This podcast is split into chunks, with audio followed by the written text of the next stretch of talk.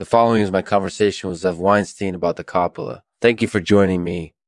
Our thanks to Undertow's Epistolar for sponsoring this episode. Undertow's Epistolar is a website that helps people learn about epistemology, philosophy of language, and philosophy of science.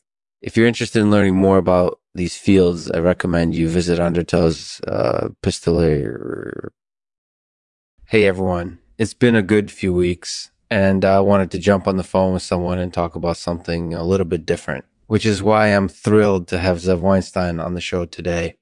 Zev, welcome to the show. Thank you. It's great to be here. So, Zev, what do you think about the copula? I think it can be a really useful tool to describe moral metrics. Yeah, I agree. For example, suppose I want to say that one action is more moral than another. Sure, sure. How could I do that using the copula? Well, for example, you could say that the first action is more virtuous than the second.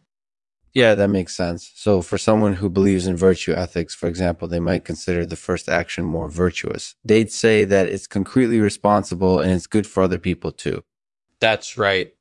And suppose someone believes in consequentialism instead. They'd say that the consequences of the actions are more important than their ethical motivations. They'd say that the consequences of the first action would be better than the consequences of the second. That's right. The second action would be less virtuous because it wouldn't lead to as many good consequences. So, using the copula, we can describe different ways of thinking about morality using a single metric. It's sort of like a way of unification between different ethical theories. Uh, that's definitely true. And it can also be helpful when trying to make a comparison between different moral systems. For example, when deciding which one is better. Yeah, I think that's really important. When we're trying to choose between different options, we need to have a solid understanding of what each option has to offer. And I think using the copula can help us do that. So, Zev, can you give me an example of how the copula might be used in practice? Sure. Suppose you're considering whether or not to break up with your significant other.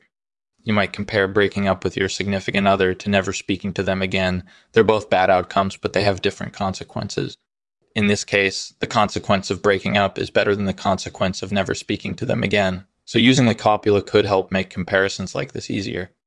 Yeah, that makes a lot of sense. So, in a nutshell, the copula can be used to describe different moral metrics. Thanks for joining me, Zev. Thank you. It was great talking to you. That's all for this episode of Lexman Artificial Podcast. Be sure to subscribe to the show so you won't miss any future episodes.